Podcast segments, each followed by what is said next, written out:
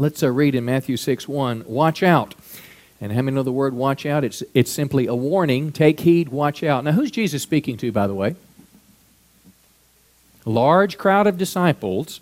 Okay, it's at the Sermon on the Mount. But in this particular passage, he's going to start out warning them against the Pharisees. You're exactly right. Watch out and don't do your good deeds publicly to be admired by others, for you're going to lose the reward from your Father in heaven. Now, let's pause just a second there. Now, this is very straightforward. A lot of what Jesus teaches, it's kind of like, well, what does he mean by that? He doesn't tell us what it means. But there's really no question about these few verses here. Don't do your good deeds publicly for you'll lose your reward from your Father in heaven. So there's a number of things we can learn here. Number one is that you're rewarded for your good deeds. Everybody say amen? So when you do what the Bible would traditionally call a good deed, helping another person, advancing the kingdom of God, God remembers it, God writes it down, and God records it in a book, and one day you'll be rewarded. Now, how many know you can get your reward on earth or you can get your reward in heaven? You can lose your reward. And the whole focus of these verses is what is the motivation of your heart? Because it's not just what you do, but it's why you do it. And remember, as we've been talking about this uh, uh, portion of Scripture, the Sermon on the Mount, it seems like Jesus took the, took the teaching of the Old Testament and brought it to a higher level.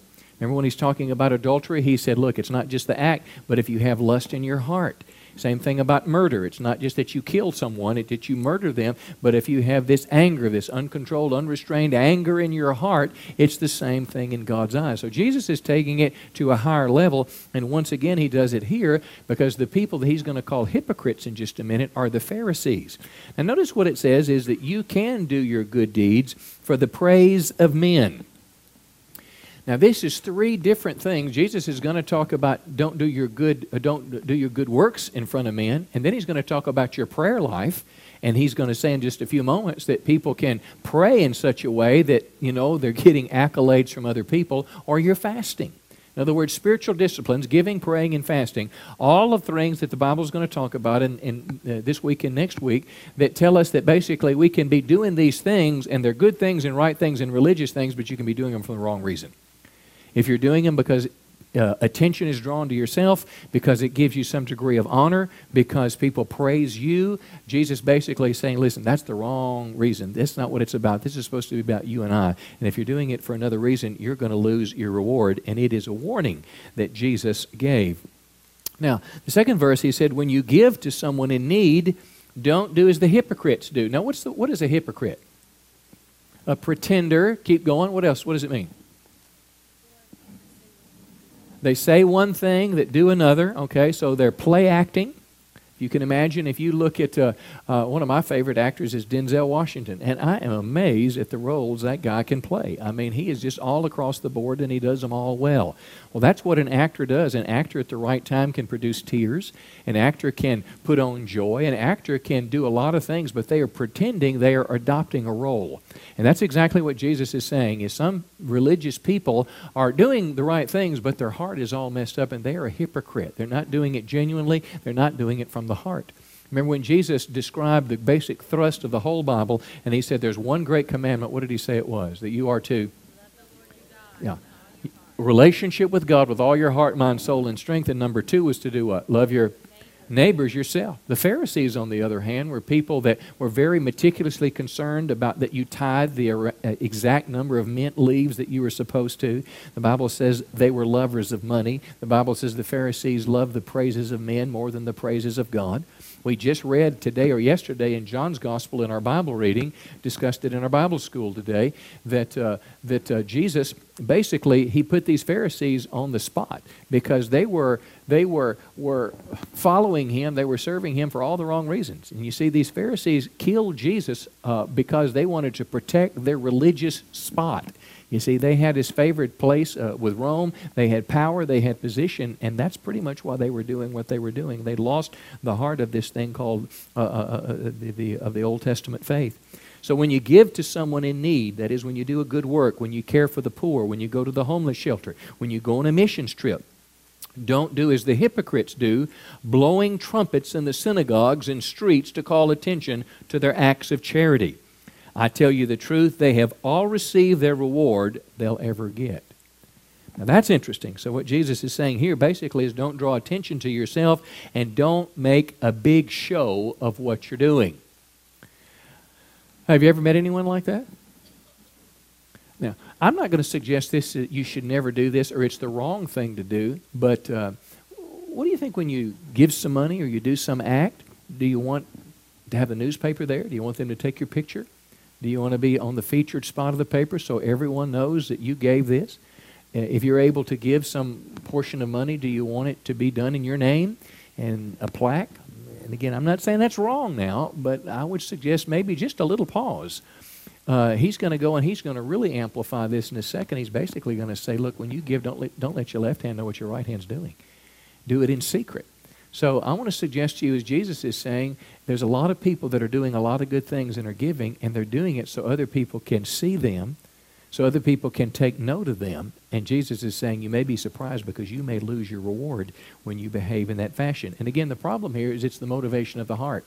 I'm not suggesting that everyone in the newspaper has the wrong motivation.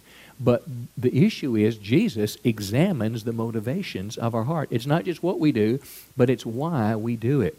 Verse 3 When you give to someone in need, don't let your left hand know what your right hand is doing. Now, again, this is a hyperbole. It's exaggerated language. It's like, well, first of all, how does your hand know anything? I mean, your hand is your hand. But what Jesus is basically is he's advocating something that's secret, something that's private, but yet something that gets the job done, and that's what God sees.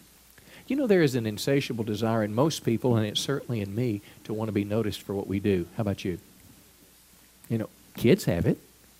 You know, yesterday uh, I had uh, explicit instructions. Rebecca was performing in the open house in her school at 6 o'clock, and I was to be there. And uh, I was rushing to get there, and I just barely made it. But uh, she was looking. And I found me a chair to stand up on and, and video her. Well, now that's every child needs that. You know, one of the greatest things a parent or, or, or, or an adult figure in a child's life is to give them the accolade and tell them that you are good. Because the world, you know, kind of tries to undermine them. But when we grow into adults, somehow we've got to wean ourselves of that great need. Wean ourselves of that need from other people and receive that from God. I can remember years ago, and I don't do it very often, but I do it sometimes now as I go fishing for my wife after I do something. Particularly on don't don't honey, don't give it away. Particularly on a Sunday. It's like the first thing you say when you get in the car. Well, and she knows what I'm asking.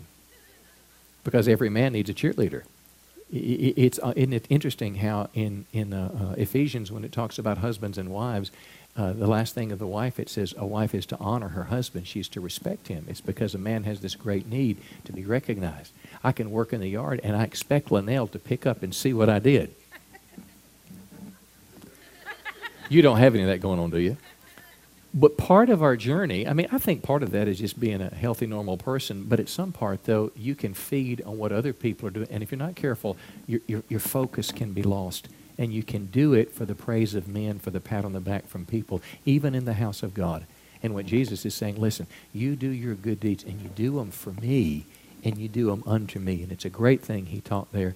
Don't let your left hand know what your right hand is doing. Let it be, your giving be in secret uh, look at verse 4 Give your gifts in private, and your Father who sees everything will reward you. So now, I, I, do not believe that Jesus is teaching that it's improper to, uh, for example, when you give your tithe or your offering. In our particular form of government in America, at least now, the tax code allows us to take a deduction at the end of the year, and you can save a little money on your taxes. I know some strong Christian people who they don't they don't put their name on the envelope or they give cash because they don't want anybody to know. But I think that's a matter of conscience. If that's what you choose to do, I think it's an admirable thing. Um, I think it's also admirable, and uh, I record mine because any dollar saved is a dollar earned, and I can do something with it. And if the wealth of the wicked is laid up for the just, uh, I think they're wasting a lot of money in our government. But uh, I respect someone that would even go to that length, that would avoid uh, having any public uh, recognition or even public uh, affirmation of, of, what they're giving. But I don't believe Jesus was prohibiting that. I don't believe Jesus is prohibiting an example of a leader in their giving. David did this in the Old Testament when they're raising money for the tabernacle. He told, it's recorded in the scripture about how much he gave and what he did. So again, here, it, it, it's not like Jesus is saying, um, don't let anyone see that you put something in the in the in the uh, offering when it comes by. But what he's saying is this: don't blow a trumpet, and don't wait until somebody's watching to do it. See, it's all about our hearts. And I think one of the things as we grow older as Christians, as we mature, is God reveals our heart to us, and sometimes it's not too pleasant. Somebody said? But that's the message in this, is that he's advocating privacy. Now he's going to basically say the same thing when it comes to prayer. This is interesting, and we're getting ready to launch into the Lord's Prayer. It's called the Model Prayer, and I'm going to suggest to you that this prayer is a pattern for you to pray on a daily basis. Now, Matthew 6 5, he goes from the first point to giving, and now this is number two. And when you pray, don't be like the what? Hypocrites or pretenders, or those who are wearing a mask, or those who are doing it for the praise of men, or doing, who are doing it for a show. And now here he descri- describes what the hypocrite does. They love to pray standing in the synagogue and on the corners of the streets that they may be what? Seen by men. So is the problem is that they were standing praying out loud? Is that the problem? No. Is the problem if they were standing on the streets praying? No. What is the problem? Yeah, they're doing it to be seen by men. So again, once again, the Lord knows the thoughts and intents of our hearts. And it's not just what we do, but it's it's why we do it. Assuredly, now when the Bible uses the word assuredly, and like your New King James, basically he means truly, or you better underscore this. I say to you, they have what? They have their reward. So, in their religious system, and clearly here Jesus is contrasting the true followers of Christ and that's what you've got to see Matthew 5, 6, and 7 as. It is a call that began with repentance. And the word repentance implies a turning, it implies a turning away from the things of this world unto the things of God. And in Jesus' case, he was even saying a turning above the level of your religious practice in the Old Testament. And let me show you the way that it really should be. Because their religion had degenerated just like much has in our day as well. And once again, the neat thing is that God will reward us. You know, the Bible says that, that our prayers are like what? Incense going up to heaven. You know, God is recording the prayers that you pray. He's writing them down. He's remembering. Somehow God is able to know and interpret these even small things that we do, and one day He will reward us openly. Look at verse 6. When you pray, go into your room. When you've shut the door, pray to your Father who is where? In the secret place, and your Father who sees in secret will reward you how? Openly. Now, likely this was talking about in their homes, in, in my house. It's a lots of different doors in my house. As I can go in a room and shut the door. I can go in my closet. I can go in Nell's closet. I can go in the kids' room. I can go in the mud room. I can go. You, you, know what I'm saying? Most of our homes are like this. In their day, they pretty much lived in a one-room house. It was likely a storage shed or some storage area attached to it. It could have just been a curtain, but it could have been the only private room in their house. And what Jesus was basically saying then, once again, is that the thing about it in prayer is prayer is intended to be first and foremost a relationship where you are talking to me. See, and if you're just doing it to be seen by people in other words, if the only time you want to pray is when you have a microphone or when there's a public prayer in church. Now, Jesus is not forbidding public prayer. There are, there are numbers of public prayer meetings in the Scripture. The book of Acts has many recorded public prayer meetings. There were places where people to go down by the river that they would pray. Uh, the Old Testament is filled with examples of people praying publicly. So he's not saying it's not okay or good to pray together. But what he's saying, once again, is the motivation of your heart and that you need to have a relationship that God that's very private that nobody knows about but you and him. If the only praying you do is in church, how many know that's a problem? Somebody said? Yeah. Look further. Um, when you go, when you pray, go into your room and shut the door and pray to your Father in the secret place. And your Father who sees in secret will do what? He will reward you openly. Here again, we see this same thing that God talks about is, is He. Uh, uh, he is, is going to give us some favor in this life. Now, notice who, who are we to pray to in verse 6? Pray to our Father in heaven, and that's very key. You know, and I think it's very important. It's a term of endearment. You know, it, it's a picture of a God who's desiring to have intimacy with his children. Uh, the Old Testament, by and large, they knew a very austere God. God was the God of judgment. God was the God of Mount Sinai, the God of fire and lightning. Jesus introduced uh, uh God the Father in a very, very different way. And I think it's important as we pray that we're praying to the right person. I mean, no, we don't pray to Jesus, though he is divine we don't pray to the Holy Spirit. I don't believe it's inappropriate to ask the Holy Spirit to do something for you or even to address Jesus, but in your prayer, Jesus taught us to pray, Our Father in heaven. And in John's Gospel, he taught us that if we prayed in his name, in the name of Jesus, that everything we ask would be yeah, it'd be given to us. That's why we pray in the name of Jesus. So the object of our prayer or our prayer is directed to our Father in heaven, and it's done in the name of Jesus. But prayer, you know, when, when we talk about pray, it meant many things to many people. Now, many even backgrounds today, prayers are, are, are read from a book. They are recited. They are they're done from memory, or they're written down and they're repeated. They're read together individually or as a group. Uh, that may or may not be a good thing. Once again, it's about the motivation of our heart is the main thing. For many people, prayer is begging. The only time you pray is when you are what in yeah, in need or in trouble, and then you pray. But that's not what Jesus is really looking at here. Jesus is basically talking to us about speaking with God or literally talking to God. One thing we're going to see is what we all know is that, uh, is that we don't pray to tell God what our needs are we'll see that God already knows our needs. Look at verse 7. When you pray, don't use vain repetitions, as the heathen do, for they think they're going to be heard for their many what? Words. It's almost like prayer is an obligation or a duty.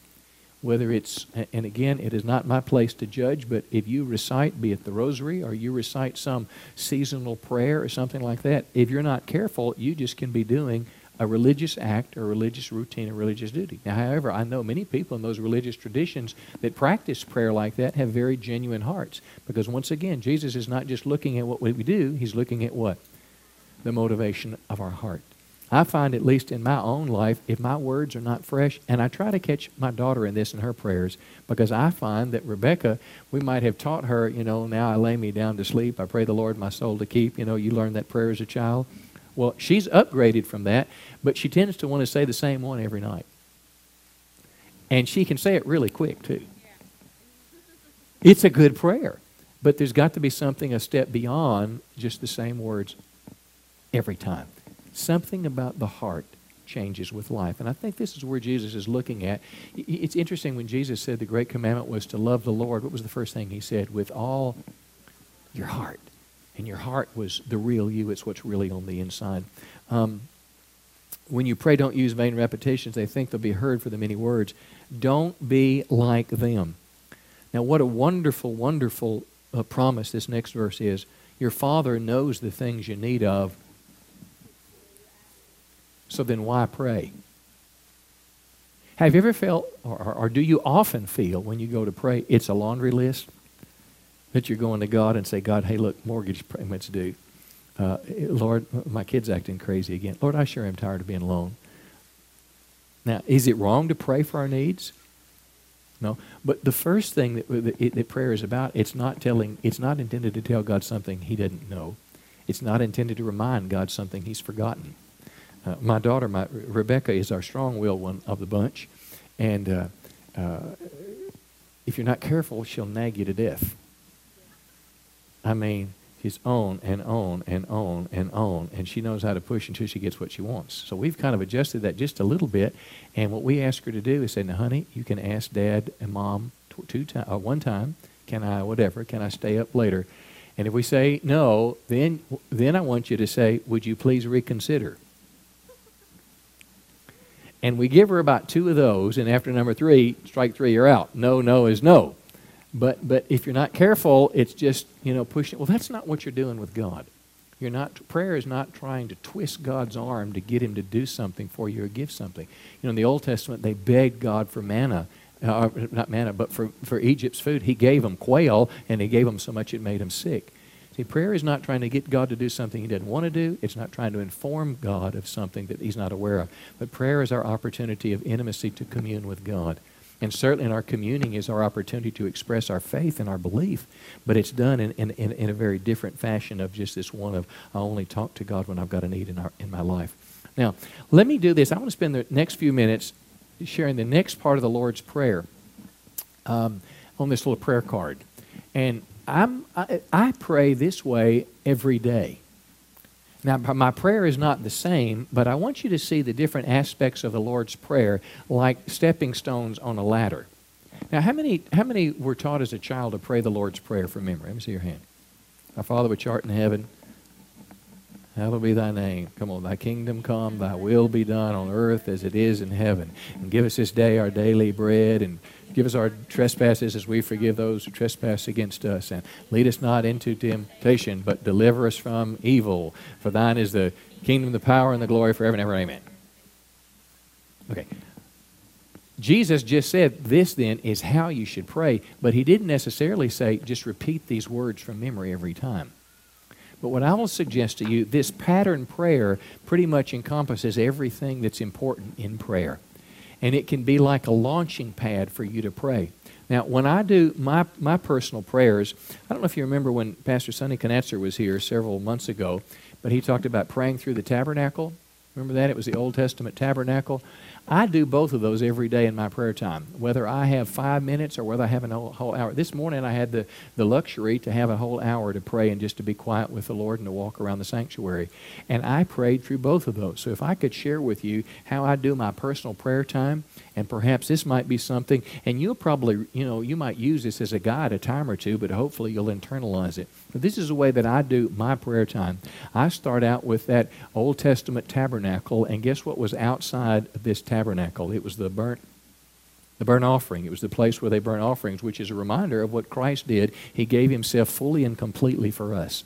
So when I approach my prayer time with God, here's what I do. I say, Lord, first of all, I want to remember that you gave your life for me and that my access that I have to God now is because of Jesus Christ, and that you love me and that you care about me, and I have been made your son. I'm adopted in the family of God. So before I say one word, I remember Jesus, and I remember the one who made the way for me. And remember then, as, this, as he taught us before, and I'll just go quickly through this. But the second thing I do is I remember what was called that uh, table of showbread, where there was literally in the Old Testament tabernacle fresh bread. And guess what that bread of the bread is for us today? It's the Word of God. And my daily time with God, the first thing I do is I read my Bible. And after I have read my Bible and I go into prayer, I thank God for that fresh bread that I just ate. And for example, this morning, I paused to say, Thank you, Lord, for what I learned from the book of Ruth.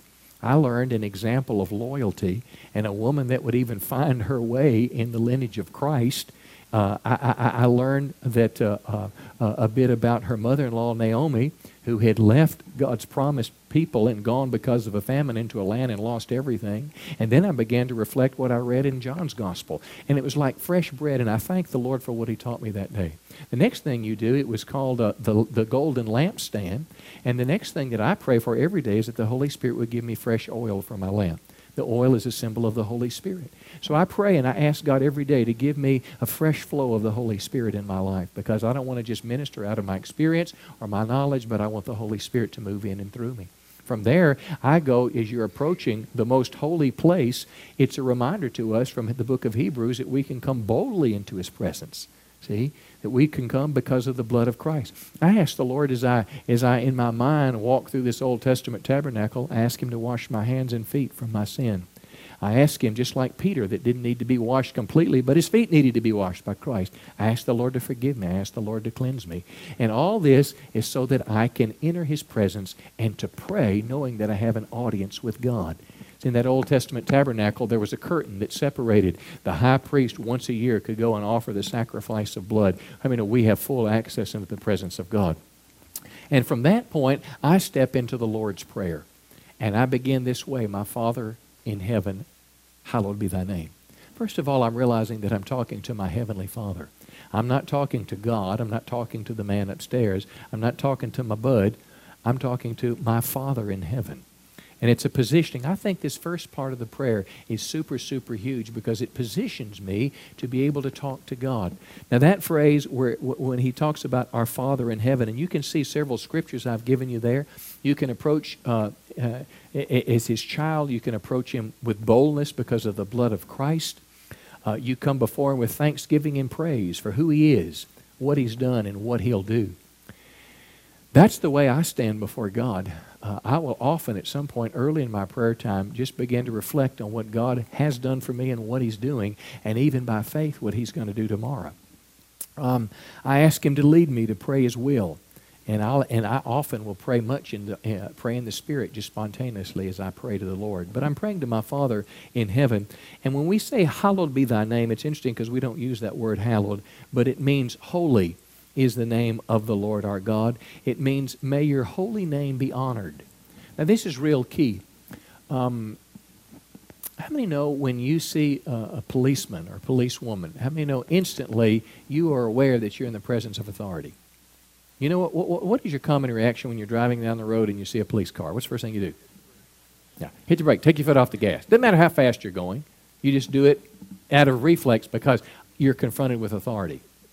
It's like here, this person. If you saw them in McDonald's or if you saw them in the mall, you you know you wouldn't know anything about them. You would have you know it would just be who can get in line the first, you know, the fastest. If there's you know one soda pop left and you want it, you would you know it'd be different. But if they're there in their badge of authority, you give them the respect that they're due.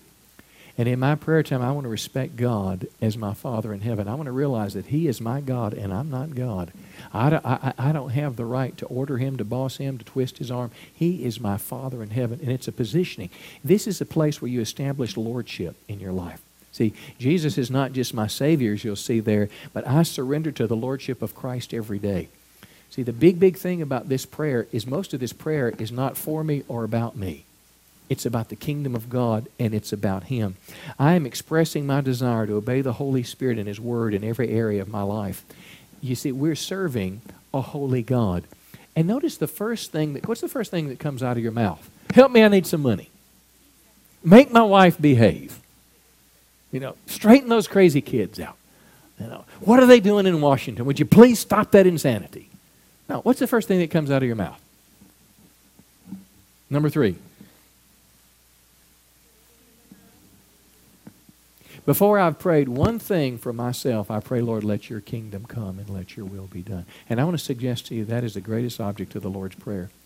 That is the place where I spend most of my time praying because when I pray for the Lord's will, you can see I've got eight or ten different things that are there. You can be I'm very spontaneous at this time of my prayer. I always offer myself first to the Lord because I'm first the one that I have the most responsibility and ability to control and to go after God.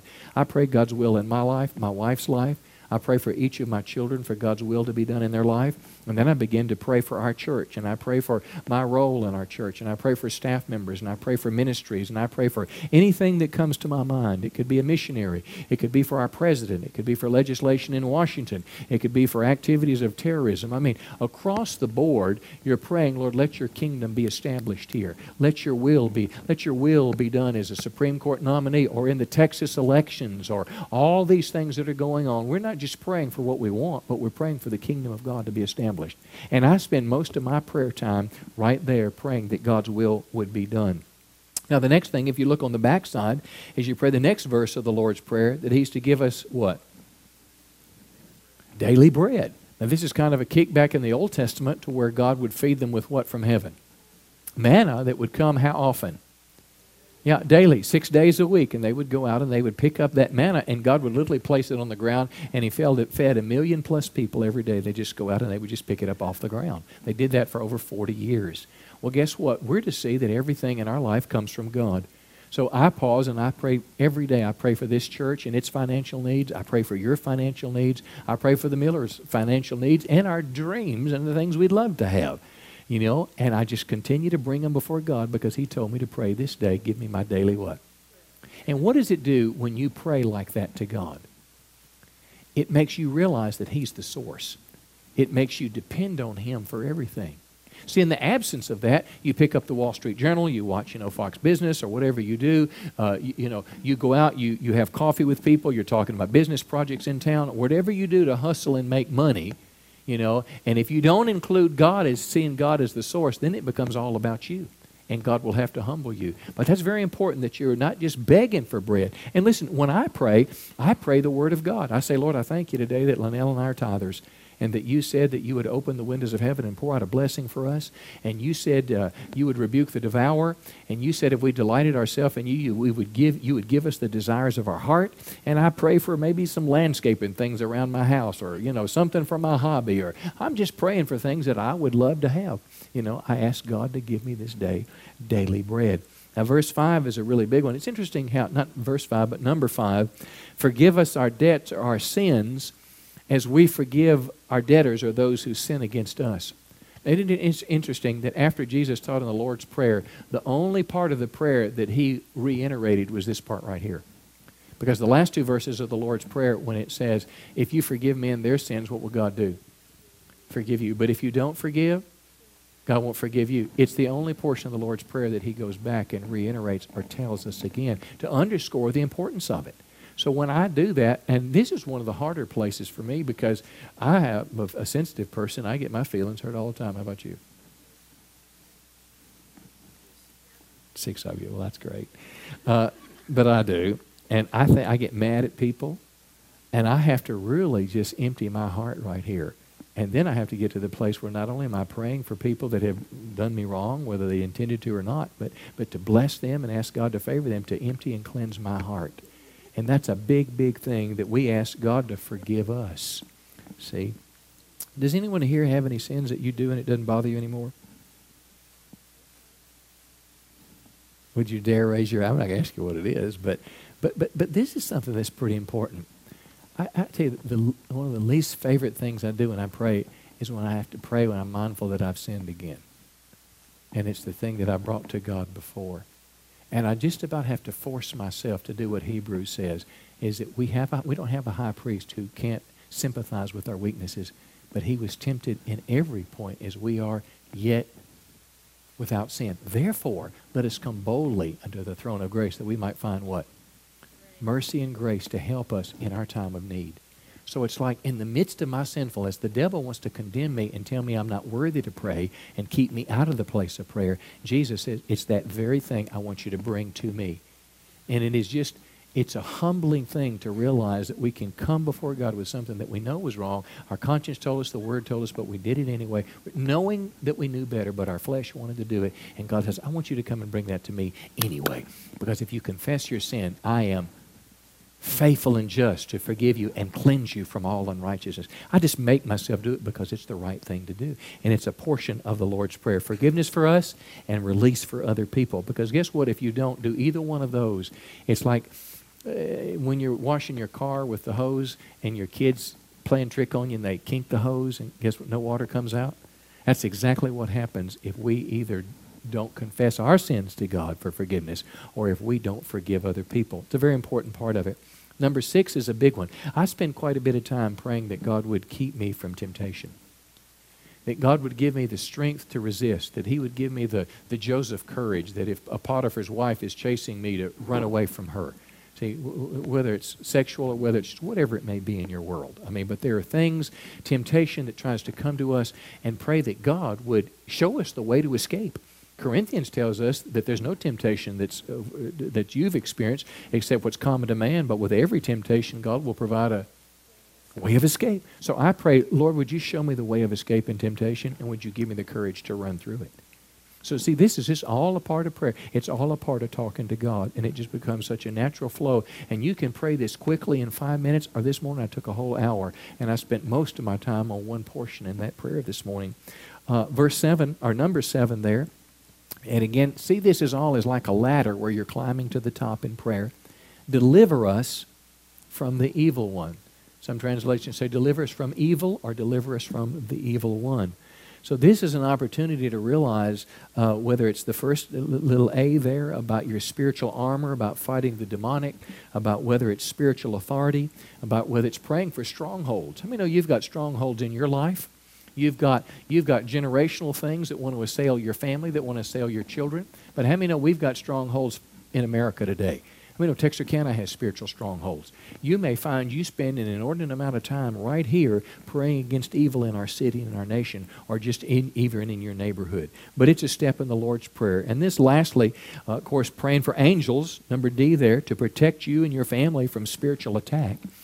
Uh, and then verse 8, kind of the doxology.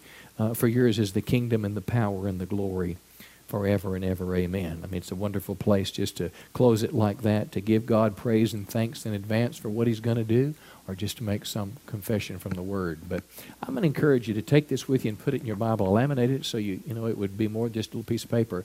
But I would encourage you, particularly if you have a little struggle praying.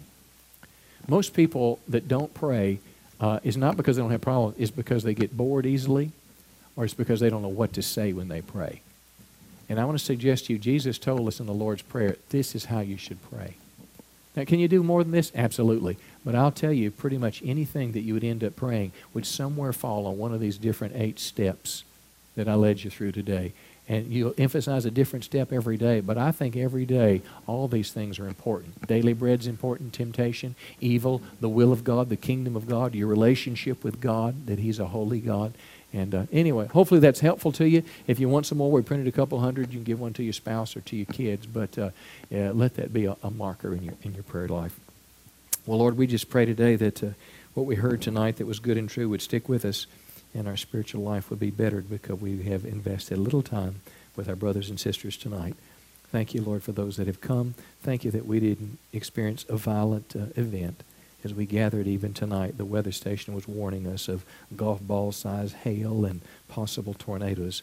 But here it is, 8:15, and the skies are clear. So we thank you for that today, God, and we bless you in Jesus' name. Amen.